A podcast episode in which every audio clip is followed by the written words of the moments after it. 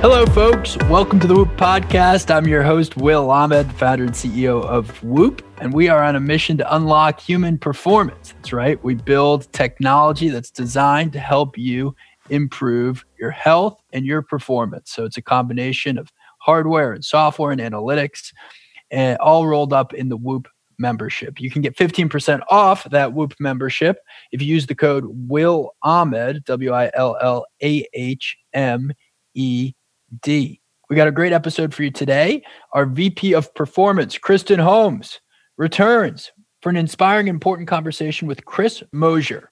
Chris is a remarkable person, an elite athlete, and a true trailblazer in the world of sports. He was the first trans man to make a U.S. national team, a feat he accomplished in 2015 when he earned a spot on Team USA's sprint duathlon team. Before he could compete, Chris had to challenge the International Olympic Committee's policy on trans athletes. He served as the catalyst for the eventual change in IOC rules.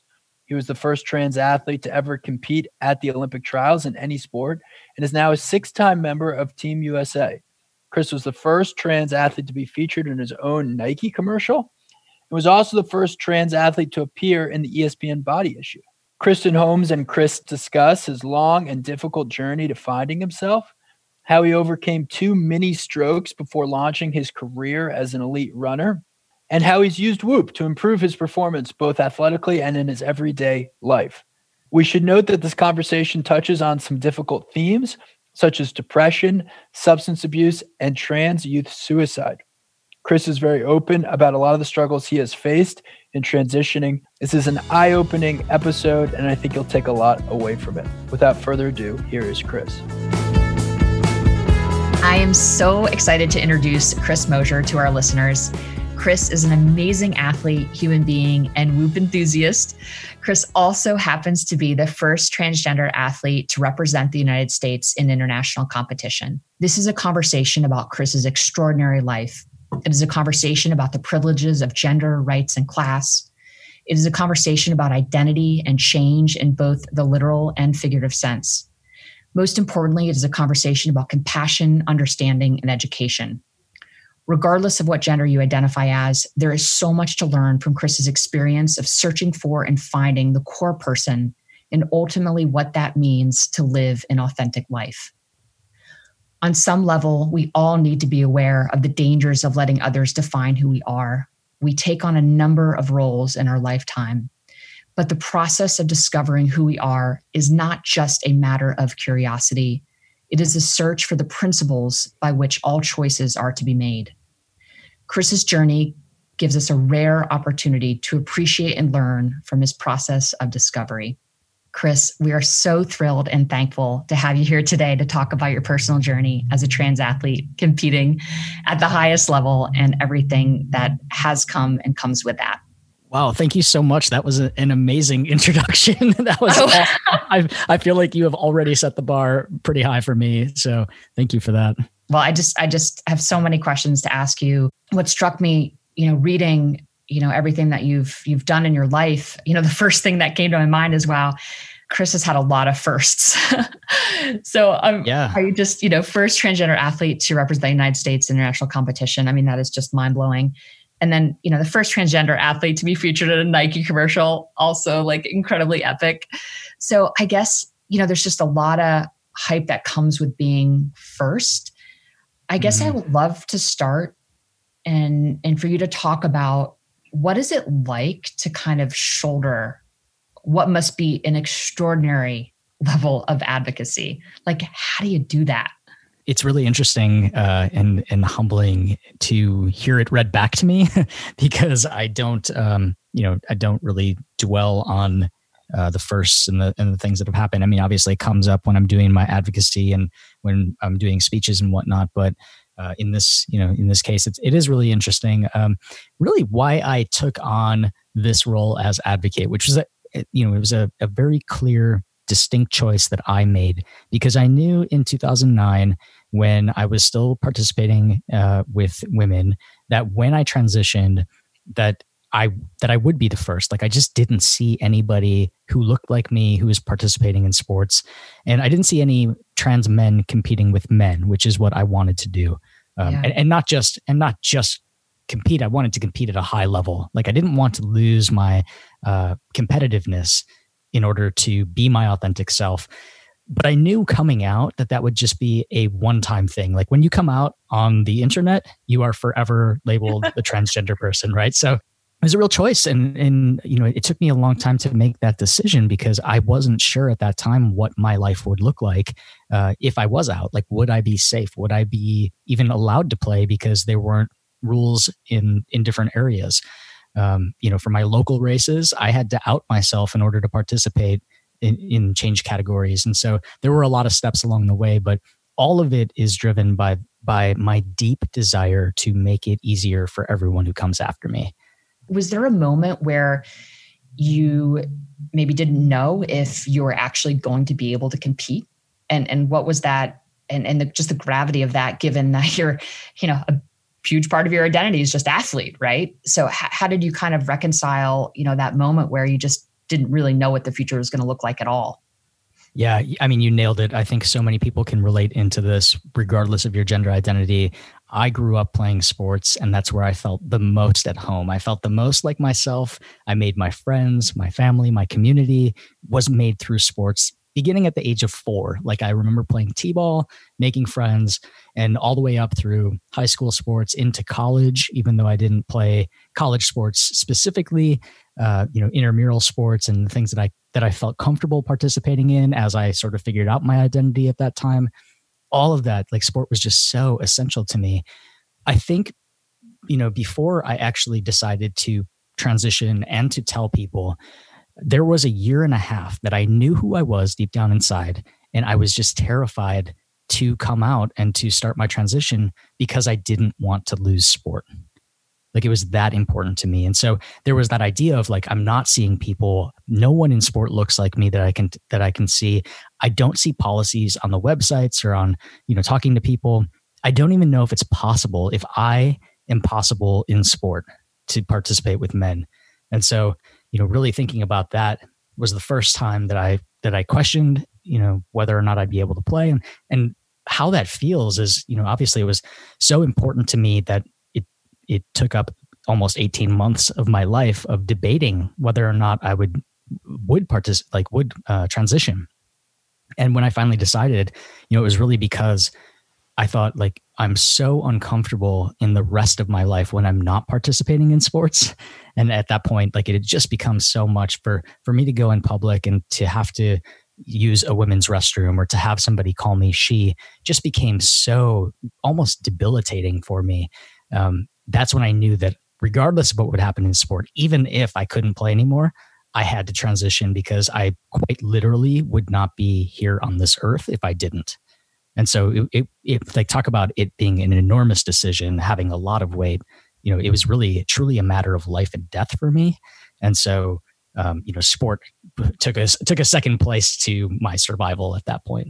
That psychological weight that you describe, I how does that manifest in just your daily behaviors, your actions, your relationships, you know, how you connect, your ability to be present. I mean, I just imagine that that impacts you at on on such a profound level like how do you just deal with the day to day like how did you yeah yeah at that point you know i i started to see a therapist talking about my gender identity and and sort of exploring my options and yeah. um you know so i was i was talking to somebody about it and as i would talk more and more about it you know therapy is amazing just as a side note like right. therapy is incredible.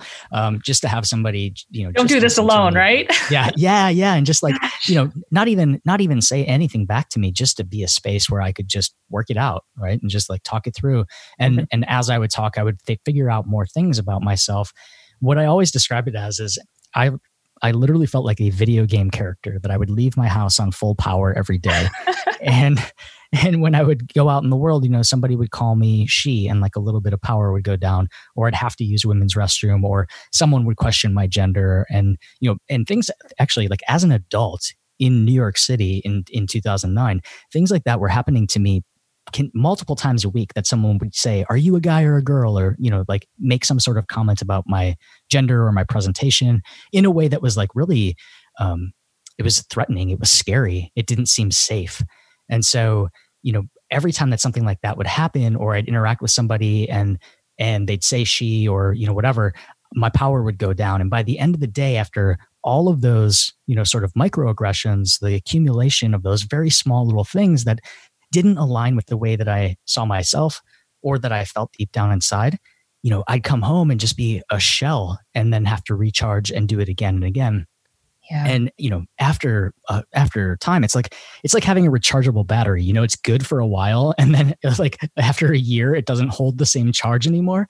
I uh-huh. I really felt like that was the way that I that I was existing in the world, um, and you know how how I dealt with that was like it just came to a point where I you know that breaking point of being like I I can't do this anymore. Like I actually can't I can't picture myself being here for my next birthday if something doesn't change.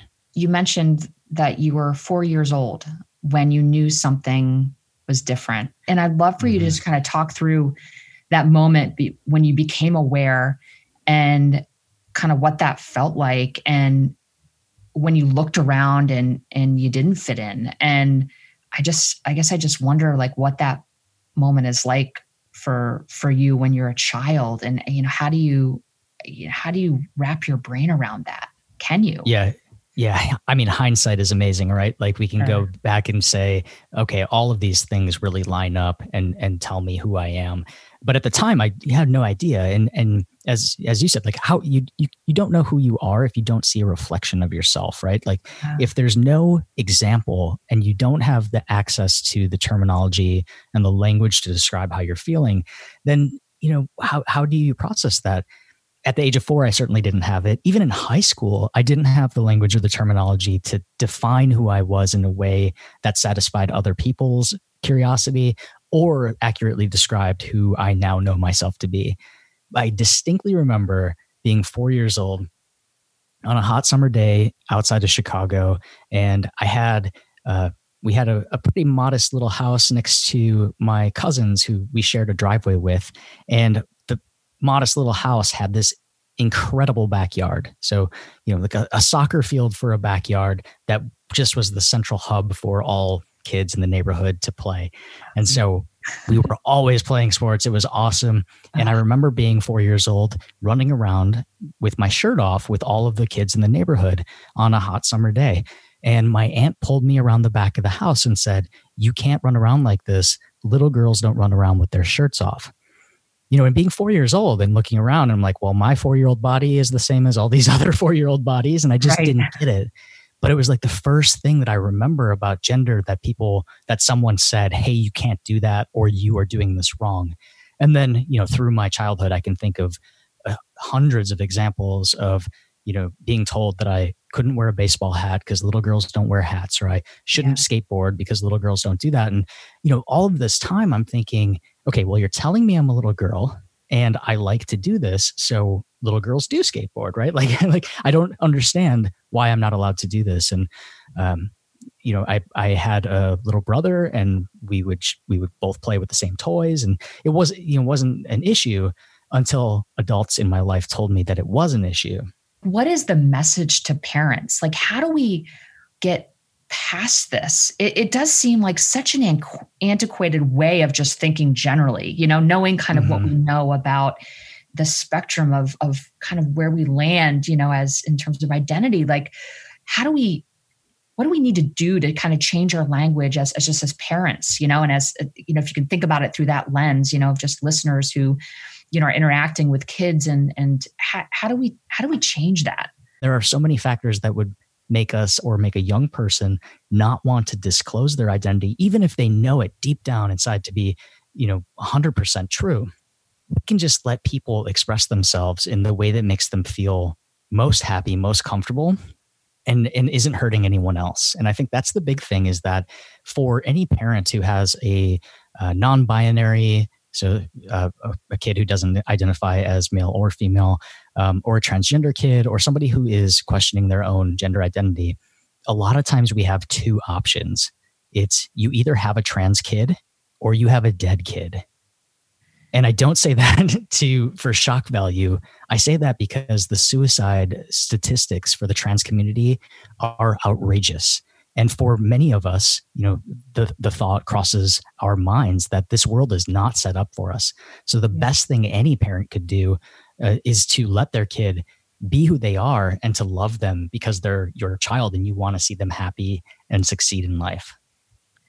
The statistics around trans youth suicide are just sobering. I could, and I, Chris, I have to tell you, you know, literally just three weeks ago, a classmate of my children, 13 years old, took his life. Oh my gosh. In my town. So, you know, I think this, I think things happen for a reason, but the fact that I get to talk to you today is, um, is kind of therapeutic for me, frankly. Um, but I just, you know, these, I, I can only imagine the dark moments that you've had in your life and you've described some of them and you talked about seeing a therapist you know what are some other strategies? You know what can folks do to you know if they think their child is at risk in some way? And how do we even start where do we start? You know to, yeah. to, start to put ourselves on the other side of, of this horrible statistic. And it's just yeah. Yeah i mean i'm, I'm certainly not a mental health expert and sure, I'll, yeah. I'll, I'll say that first and foremost but i have uh, definitely you know had had some dark moments myself and and also have spoken to a lot of people who have had a lot of feelings and experiences and also uh, some who are not here with us today because of because of suicide.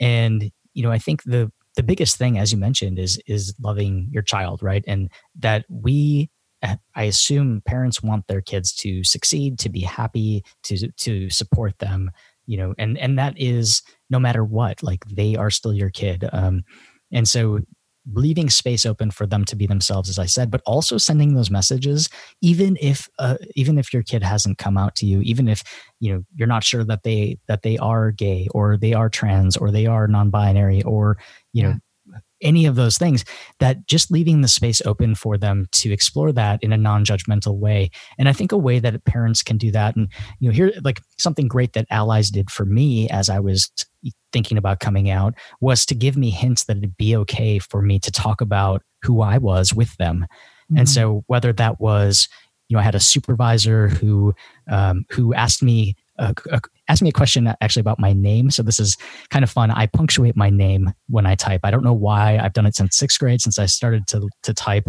That I either write C H R I S period or my full name and a punctuation period at the end. And my new supervisor at my job before I transitioned asked me on like her you know seventh or eighth day on the job hey i noticed that you punctuate your name do you want me to punctuate your name when i when i write about you and i was like whoa, wait a minute. Like that person is interested in this tiny, you know, tiny detail. So they're paying attention. And also they're trying to make me feel comfortable. So I think that this person is a safe person for me to disclose my identity to. And she was the first person that I came out to at work. Uh, she I asked that she use they them pronouns or not use yeah. pronouns with me.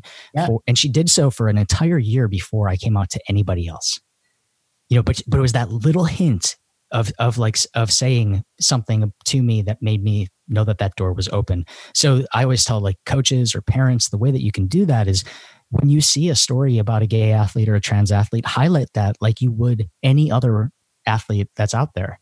When you see uh, you know issues of, of social justice come up and topics that are happening in current events, you see the WNBA players taking a, an, an incredible stance you know this season talk about that with your kid or with your players and and open those doors to let them know that this is something that's on your mind and that it's okay for them to talk about it too. And i think that's really important. It's really key just letting people know sending those small signals that you are a person that they could talk to. You know I, I do feel like the conversation is is changing. I, I feel like people are more open more tolerant. Do you feel that? Like do you feel like the tides are kind of turning and, and that it's becoming more inclusive and if that's yes that's great but you know if if and i'm sure there's parts of it that aren't you know i guess what are the pieces that are still like where do we need to make the most change i guess like what still you know really bothers mm-hmm. you gets under your skin yeah, you know, uh, the best way that I could say it is it's like a wave, right? So when we have a wave that crashes onto the shore, there's the pullback uh, yeah. where the where the wave pulls back. And I think, unfortunately, I feel like right now we are in that pulling back part. When I came out in 2010, there were not really policies, and you know, obviously through my own coming out process, which sparked some policies to be made, uh, challenging the International Olympic Committee, getting that policy changed. Um, fortunate thing about that one is when the IOC changed their policy that has just such an incredible trickle down effect to all of the national governing bodies and you know most most organizations look to the olympics as the gold standard quote unquote right yeah. um, pun intended i guess yeah, and yeah. you know um, but but that policy is in question now again and uh, world athletics formerly iaaf changed their policy recently about participation of transgender women at the high school level, I've seen so many more states actually add policies in the last seven years. But unfortunately, last year in the in the 2019 legislative session, we had about 37 anti-trans bills in 19 different states, and many of them targeted transgender uh, uh, athletes in high school. When we think about all of the benefits that people get from participating in sport, you know, so much about what I love about myself I learned through playing youth sports. Oh gosh, and I think yeah. I just yeah, and there's just it, like I, am sure, yeah, and and not just a savior for for us at that time period, but like I think about you know my dedication, my goal setting, how I interact with other people, my ability to be a good teammate, to be a good leader, to be a good communicator. All of those came from my participation in sports maybe I would have learned them some other way. But what I know is that for me, sport was where I found so much of those those positive values and, and lessons that I got. And I think all people should have access to that. That that when we think about specifically when we're talking about youth sports, you know, what is the goal? It's to create better people. It's to to provide young people opportunities to move their bodies, to have enriching experiences, to connect to their peers and we also know you know the positive physical mental social and psychological benefits that go along with playing sport. Better outcomes in school you know higher graduation rates better grades better organizational skills so many different things that are affiliated with being active and being in sports. So you know i think if we just think about how can we instead of thinking about how we can exclude a certain group of people how can we think about including all people I want to get into sports and, and, just human physiology. And Chris, you've had some crazy health issues that I, I read about kind of toward the back end of your college career.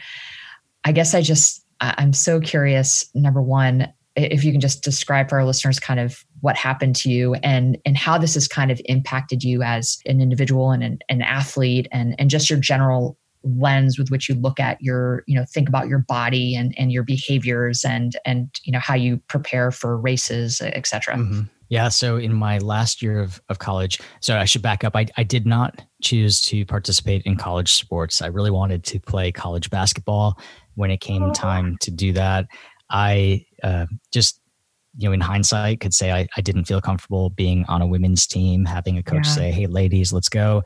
I didn't know that at the time, but I backed away from that and just did everything that was co ed, that didn't require me to use a locker room, that I could just kind of blend in with the other athletes on the team.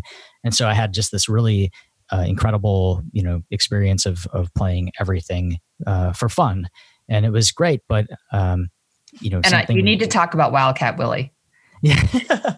okay. So I did get my I did get my NCAA. Got your letter. letter. Yep. In in cheerleading uh, which is which is a hilarious joke for anybody who's met me. And it, it was because I was the college mascot, and so that like is a very right yeah, it is a very athletic position. I will assure you, actually.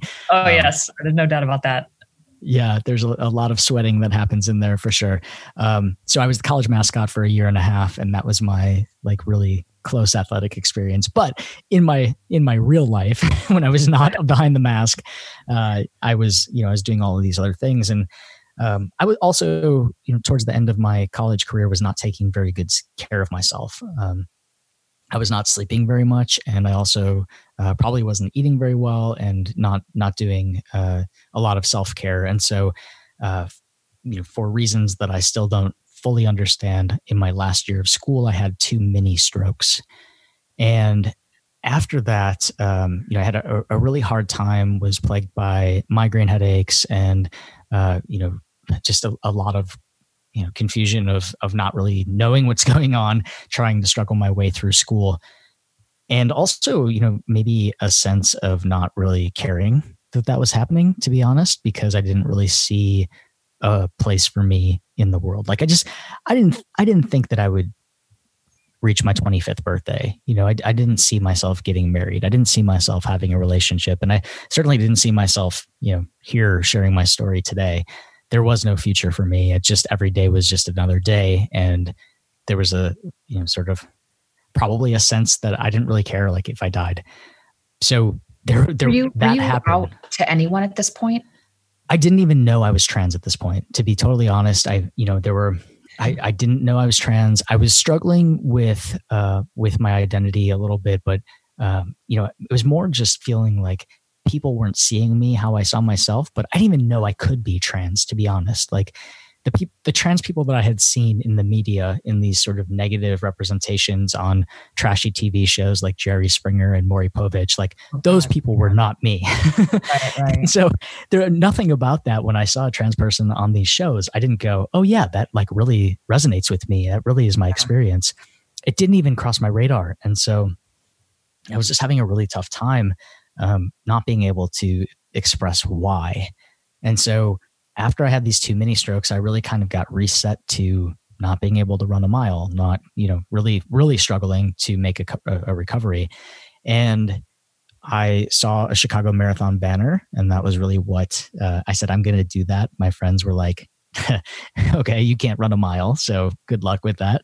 And that was really the start of this athletic journey post college. And, you know, part of it was reconnecting with myself and my body because I just loved sports when I was a kid. And I thought, okay, like that was one place where I really felt like myself, where I really felt a lot of joy. And this is what I need right now. Like I need to be myself, I need joy. And so I started to run for fitness, for trying to reconnect. I started to lift weights. And I think subconsciously I was doing it because I wanted to sort of manipulate my body before transition of being like, well, if I build my upper body a little bit, if I slim down, maybe people will call me he more than yeah. they'll call me she. And so, like in hindsight, again, I was doing all of these things. You know, I built my way up from a 5K, 10K, half marathon, marathon, ultra marathon, and then thought, what's the next challenge? And I think that that you know that experience of like flatlining in an ER really gives me gave me a perspective of being like, wow, like bodies are incredible. How far can I push mine? you know what am i capable if i can if i can bounce back from that what am i capable of and so that was really you know after the I didn't want to run longer than 36 miles. I was good there. so I bought a bike, taught myself how to swim, signed up for my first triathlon, and then started on this journey of like sprint, Olympic, half Ironman, Ironman triathlon, and really just, you know, that constant push of being like, you know, what am I capable of? And as I transition, now what am I capable of? Because there's actually no expectations, there's no benchmarks, there's no comparison. So right. what can I do? First, first, first. yeah, exactly. So I mean, it, it blows my mind that you literally have no experience, had no experience running really. I mean, other than you know sports, obviously you're you're you're running, but but mm-hmm. actual running and and cycling. Like so, this literally just started at this point in your career. Yeah, I mean, it's pretty cool to think about that. This is like we are capable of so much more than we than we believe and that we live in ourselves. And um, you know certainly i'm not the i'm definitely not the fastest athlete uh, in in the country by any means. I was second fastest in my group in internationally in for americans which was great. Um, but you know I, I, have still been a men's All American, a two time national champion, and have really just found my space to participate in the way that um, really feels good to me. And, and to me, what feels good is doing the best that I can on the day. You can talk to some high achieving athletes who are just so dedicated and driven to um, excellence, to to performance, to winning that that's all they think about, right? And I I, I know for myself, I love winning. I love doing well. I love yeah. setting PRs for myself.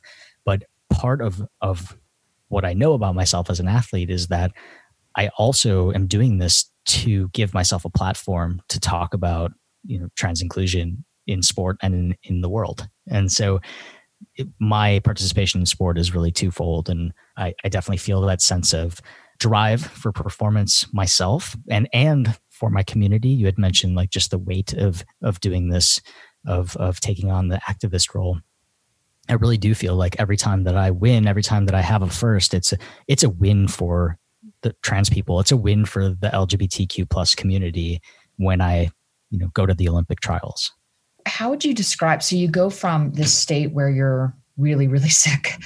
You know, how did you start to tackle the behavior change that was required to really get yourself back on track? You know, it's not like you just after have, having two strokes, you jump out of bed and all of a sudden you're running marathons. I mean, to actually change your behaviors in a way that that enables you to have those you know to, to run a marathon and, and to have the athletic career that, that you've had like just ex- i'd love to hear just what that journey what that process was like for you to kind of get on track I, th- I think part of it was just the recognition of I cannot continue to live my life like this, and part of that was wrapped up in my identity, um, at, you know, and and not feeling like I could exist anymore with people calling me she and seeing me as as a woman. Um, yeah. And I never really identified as a woman, but I, that was the way I was perceived in the world. Um, part of it was recognize the recognition of just you know bad health choices of saying like I really am not sleeping much. I had a lot of trouble with sleep in college, um, yeah. and then you know after my stroke, having I had a really hard time with painkillers and um, you know being in a place where I it, it wasn't consistent use, but it was definitely abuse when I was taking them. Um, and and having just a, a, great sense and awareness of like I didn't drink all through high school into college. Um, that was never part of my experience. I had uh, alcoholism in my family and have just always been really really acutely aware of of um, my own relationship to substances, and I was really really troubled by the way that I was using painkillers um, when I did have them. And, you know, I, can recognize that part of that was just like, I, I wasn't numbing my pain. I was numbing like my pain, right? Like I was numbing like yeah. my, my life pain. And, you know, I, I think that one good thing about me is that I, uh, when I set my mind to something, that is what I'm going to do. And so, you know, there was no no rehab, no uh, you know program or anything. It was like I'm not doing this anymore, and and just the commitment to keep my promise to myself of, you know, I have to stop this because I don't think I'm going to be able to exist much longer in the way that I'm going. And that's really been, you know, in terms of those health changes like that. And then athletically, what it really was was wanting to prove people wrong the very first uh, article that came out about me in the New York Times was amazing. It, it highlighted me as competing as a man in the New York City Triathlon after competing as a woman two years before. And you know, I was just so pumped. It was a full page New York Times, you know, like sports section, awesome photo. Like just, I was so pumped. And uh. the article really painted me as a middle of the pack guy. And I was like, and I remain deeply offended. Oh my gosh! and I and and really that's that is every single day I woke up and thought about that, and I thought I am not going to be outworked. Like there are things outside of my control. I cannot control who shows up to a race. I cannot control their gifts that they have athletically. What I can do is be the best, most prepared version of myself. And so that is really what drove me, you know, to to try to be my best self showing up at my races.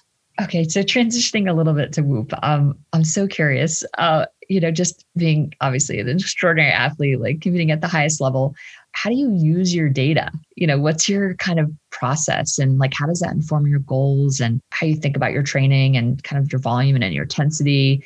Um, yeah, I just would love to hear just your general thoughts on on kind of how you apply some of this data to kind of drive your outcomes.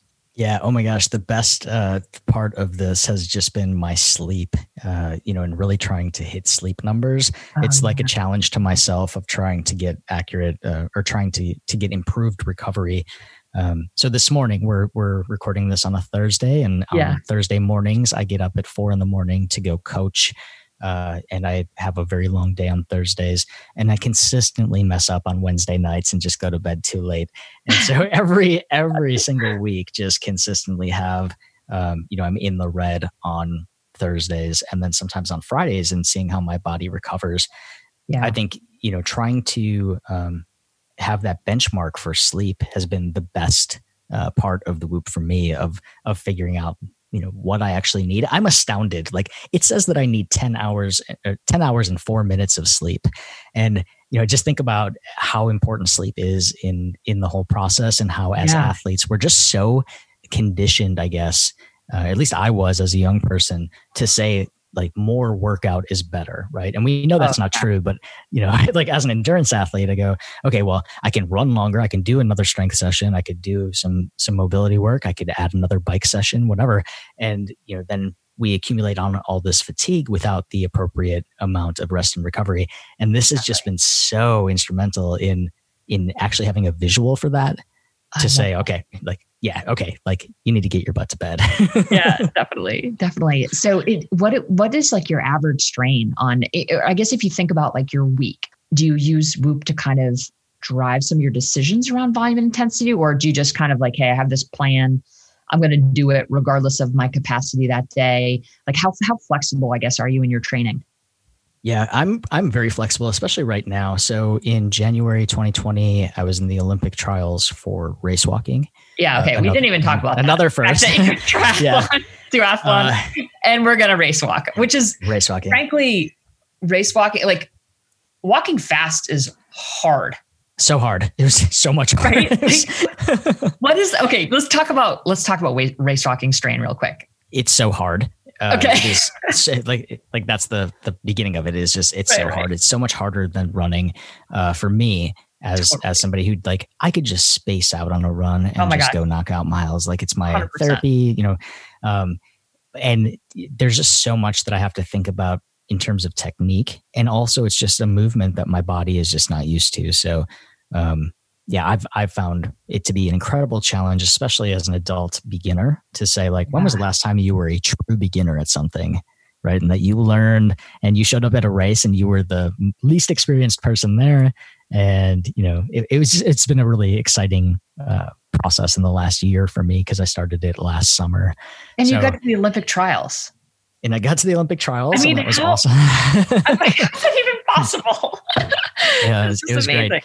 Um, yeah, I mean, I just uh, if there's a will, there's a way, and I figured out how to get there. So, you know, I definitely like give so much respect uh, to the athletes who have been doing this their whole life, and yeah. you know, I got there. Uh, I, I, got there, but I definitely it wasn't pretty. so, um, so I've been I, I tore my meniscus and and got that diagnosis around the time of the Olympic trials, and so I pulled out of the Olympic trials with that injury, and you know then COVID hit, and I really had this. Uh, it was kind of such a blessing to have this time with no races, with no, uh, you know, like deadline to say oh, I have to be better by World Championship. I have to be better so I can go to Switzerland and like the you know these sort of things. So I've just had all of this time to just rehab and recover and, and start my journey back on fitness. My average strain is 20.2. Isn't that oh, wild? That's gosh. I mean, that's why yeah. tells you you need to spend 10 hours in bed. I mean, that exactly insane cardiovascular load, Chris. 20.6, 19.1, 20.5, 19.8. Um, so yeah, like I, I, have very heavy days and um, wow. I mean, coaching I is no joke. I mean, I, I yeah. coached for years and, and yeah, I mean, I always had huge um, kind of heart rate, you know, load data on those days. You know, it's, uh, and then you top it off with obviously working out and, you know, just all the other life things. Um, yeah, you can get your strain up there pretty quick. It's, it's really interesting though, for, you know, as an athlete who, who thinks about sessions being, you know that hour and a half at the track right or that hour on the mic on the bike yeah. that you know i think what this is really this, what a blessing this is really exposed to me is that stress is stress this is actually a tool where i can say wow like i really didn't work out today and still my stress level is so high. My body is is equating this to you know a, a track session. Do you use the journal?